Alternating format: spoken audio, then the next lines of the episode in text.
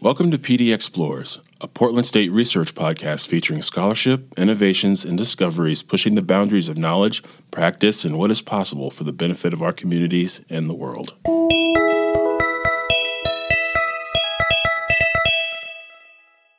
My name is Shirley A. Jackson, Professor, Sociology Department. My research interests focus on race, gender, and social movements. Sometimes I focus on one of those things, sometimes I focus on two or all three. My Jedi study is meant to shed light on the perspectives of Blacks in the Portland area around the Black Lives Matter protests of 2020. And in particular, I was really interested in finding out how Blacks in the Portland area perceived what was happening with the protests and the responses of the uh, police department, the mayor's office, and um, even the federal government. In my project, what I am really interested in looking at is how people who were, I think, well intentioned and allies of the Black Lives Matter movement were interested in participating in the protests, but did so in a way that unfortunately um, omitted blacks from the protest process, if you will. So, what I was really wanting to have my respondents talk about is whether or not they participated in the protests and why they didn't protest if they chose not to. And what was really interesting, or what has been interesting so far, is the fact that some of the respondents have pointed out that they didn't feel as though this was an authentic Black Lives Matter protest because there appeared to be a hijacking, if you will, of the protests by whites. And I think this is an instance where whites who, as I said, may be well intentioned, well meaning, they may be allies, they may not understand their white privilege in the way in which they were directing the protests and also presenting a narrative of the Black Lives Matter protest in Portland. My primary aim for this study is to have Black voices talk about the Black Lives Matter protests in the Portland area in 2020. One of the objectives is to have Black voices participate in a discussion that up to now has pretty much focused on whites in the protests, white participation um, in the form of um, white activists like the Wall of Moms, um, some of the activists uh, who were participating, such as Naked Athena, as well as um, participants in the evening or the nightly uh, protests that uh, seem to be um, the folks from Antifa uh, and not necessarily focusing on what black participants were doing in the protests in other parts of the city or why black participants um, chose to remove themselves from the protests after perhaps attending maybe one um, of the protests that were occurring. And then also why some of the blacks in the community chose not to participate at all. For this study, I am interviewing 50 to 75 blacks in the Portland metropolitan area. And the interviews that I'll be conducting are one on one interviews where I'm asking them a variety of questions um, about the their participation in the protests, their thoughts on the Black Lives Matter movement as a whole, and also on the Black Lives Matter protests in the Portland area. I'm also really interested in exploring their thoughts about one of the goals of the Black Lives Matter movement as of recent, which is to defund the police. Uh, this is a, a call, if you will, that I'm finding not all blacks are supportive of. And I'm trying to gain a better understanding of how the idea of defunding the police may have actually uh, led to blacks not wanting to participate in the Black Lives Matter protests in the Portland area. Much of the social movements literature tends to focus on black participants or black participation in movements where there is a sizable black population. And in those studies, what, one of the things that we see is the importance of, say, the black church or black community organizations uh, that are supporting activism and activities promoting that particular movement in that space. In the Portland area, it's a little bit different in that because of gentrification and the movement of blacks to areas outside of the city, uh, you have these marginalized peoples who are living on the fringes of Portland City proper. And that's one of the reasons why, for my study, I actually am interviewing people who are blacks around the Portland area as well as those who are in Portland.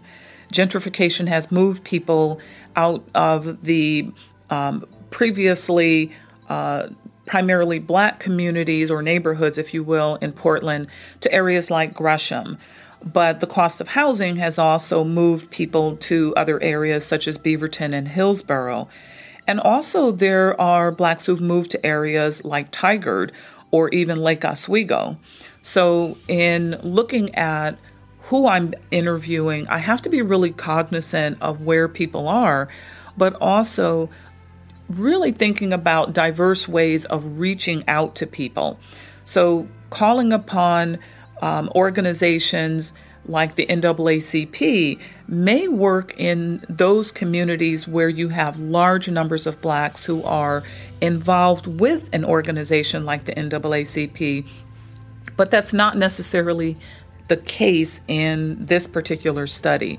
So, looking at potential study participants who are out in certain areas of the uh, Portland metro area, connected with different types of organizations, perhaps in those cities, or people who are, for the most part, known in the community um, and know other people. So, I'm also using uh, them at, to help me gather what is called a snowball sample, um, and then drawing upon my uh, many contacts in the community when I was chair of the Black Studies Department at Portland State and attending a number of different events in the community, but also as someone who, as a relative newcomer to the area, getting out there and meeting as many people as I could so that I could have my own network of um, supporters and allies for the work that I do and just as an individual.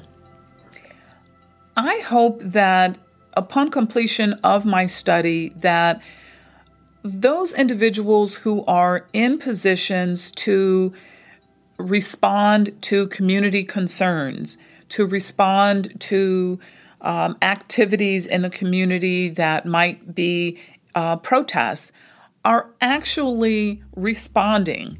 And I say that um, in that way because there is this impression that people were actually not responding or responding effectively to the protests that were occurring in the Portland area in 2020. Now, that may seem as though it was something that all people wanted. Yes, you have the right to protest. But at the same time, many blacks saw the lack of response by certain community leaders as being, and when I say community leaders, I'm including the police chief, I'm including uh, the city council, and I'm certainly including the mayor. Many people saw that lack of response as harmful to the message of the Black Lives Matter movement because it started to, if you will, uh, confuse what was happening on the part of those individuals who were engaging in different forms of activism that resulted in a lot of destruction where people could not quite understand what those activities had to do with Black Lives Matter and the actual Black Lives Matter movement and, and protests that were taking place in and around the city. The impression that the protests were all one and the same really, unfortunately, in the minds of many blacks, convoluted the message of Black Lives Matter and unfortunately intertwined it with actions that were uh, participated in by um, individuals connected to Antifa or and or other groups, and that I think uh, for them ended up with a problematic perception of the Black Lives Matter movement on the part of the community and community leaders, and again local government. So this per, this particular movement. Um, is very interesting in that it has a number of different issues connected to it that we don't really see in other uh, social movements of the past. So I'm hoping that what I gain from my um, my interviews with blacks in the Portland metropolitan area is that there can be better exchanges and understandings of the black community's ideas about what should be done and that the government, local government, acts accordingly upon those ideas that the black community is providing. One of the things that I think is really important about this work is that it is really taking to task the idea that Portland is a progressive city. That is something that Portlanders, and in particular white Portlanders, take great pride in. What I am finding is that blacks do not see Portland as a progressive city as it relates to race. They see it as a progressive city when they do see it as a progressive city, um, as progressive as it relates to LGBTQ plus area, uh, areas of policy and support and what have you. But as it relates to the black community, it is really something that um, blacks just simply are not seeing Portland in the same way. And that's problematic because you have people who are wanting to be allies of blacks and of the Black Lives Matter movement, and who are also talking about social justice. But at the same time, they may not be understanding that their own white privilege is impacting negatively their ability to be true allies to blacks in the community as well as to the Black Lives Matter movement. Black activism and the goals of the Black Lives Matter protests may have been hampered as well as hindered by white allies who adopt their own narrative of what Black Lives Matter protests should be in a way that endangers movement goals. Cross racial coalition politics and activism are key in actualizing the movement's goals. I'm Shirley A. Jackson, and my goal is to understand Black perspectives on protests, progressive politics, and policing in white dominated spaces.